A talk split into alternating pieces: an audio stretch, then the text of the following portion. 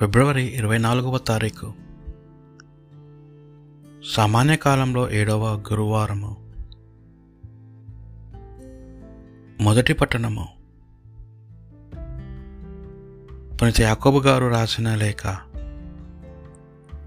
ఐదవ అధ్యాయము ఒకటి నుండి ఆరు వచనముల వరకు. భాగ్యవంతులారా నా మాటలను ఆలకింపుడు. మీకు రానున్న దుర్దాశలను గూర్చి శోకించి రోధింపుడు. మీ భాగ్యములు మురిగిపోయినవి. బట్టలు చెద్దలు పట్టినవి. మీ బంగారము వెండి తృప్పు పట్టినవి. ఈ తృప్పే మీకు వృద్ధముగా సాక్షి అయి మీ శరీరములను అగ్నివలే దహించును. ఈ అంత్యదినములందు మీరు ధనరాశులను కూడబెట్టితిరి.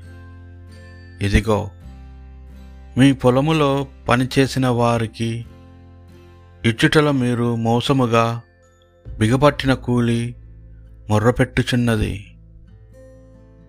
మీ పంట కూలీల ఏడ్పులు సర్వశక్తిమంతుడగు దేవుని చెవుల చొచ్చుచున్నవి.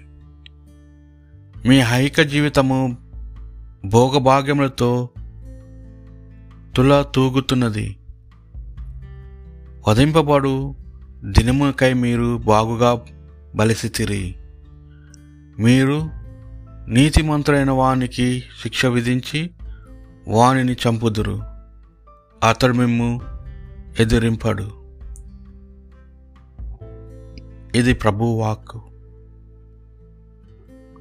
తమ్ము తాము నమ్ముకొని వారికి తమ సంపదల మీద తాము ఆధారపడి వారికి పట్టుగ గతి ఇట్టిది. మృత్యు వారికి కాపురే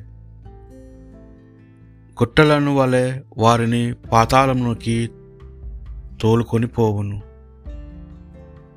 వారి ఆడం ఆడంబ ఆడంబరము అంతరించును. పాతాళమే వారికి నివాసమగును. కానీ ప్రభువు పాతాళ లోకమును వారి నుండి నా ప్రాణములను కాపాడి నన్ను స్వీకరించును.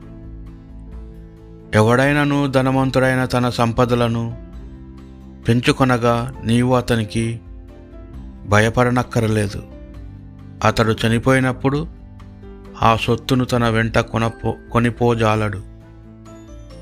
అతని సంపద అతని వెంటపోదు నరుడు తన మనుగుడు వలన తాను సంతృప్తి పొందినను. తన విజయములకు గాను ఇతరుల నుండి పొగడతలు పొందినను. చనిపోయి తన పూరులను చేరుకోవలసినదే. అచట కలకాలము వెలుగును కోల్పోవలసినదే.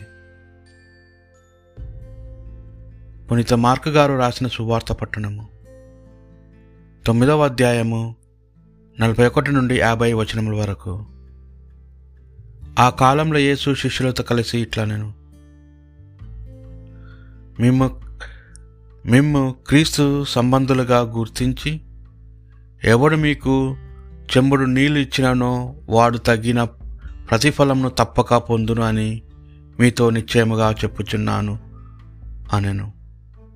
నన్ను విశ్వసించి ఈ చిన్న వారిలో ఏ ఒక్కడైనను పాపి అగుటకు కారకుడకుడు కంటే అట్టివాడు తన మెడకు పెద్ద తిరగటు రాయి కట్టబడి సముద్రంలో పడద్రోయుట వానికి మేలు.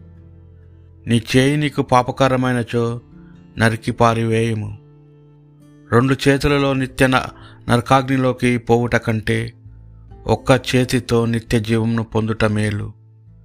నీ కాలు నీకు పాపకరమైనచో దానిని నరికివేయము రెండు కళ్ళతో నరకాగ్నిలోకి పోవుట కంటే ఒక్క కాలితో నిత్య జీవమును ప్రవేశించట మేలు.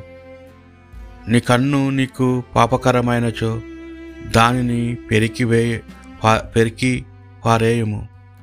రెండు కన్నులతో నీవు నరకాగ్నిలోకి పోవుట కంటే ఒక్క కంటితో దేవుని రాజ్యంలో ప్రవేశించుట మేలు. నరకమున పురుగు చావదు అగ్ని చల్లారదు. ప్రతి ఒక్కడు అగ్నిలో పారవేయబడును. ఉప్పు మంచిదే కానీ అది తన ఉప్పుదనము కోల్పోయి తిరిగి మీరు ఎట్లు దానిని సారవంతము చేయగలరు? కావున మీరు ఉప్పుదనమును కలిగి ఒకరితో ఒకరు సమాధానముతో ఉండు అనేను. ఇది ప్రభువు సువిశేషము.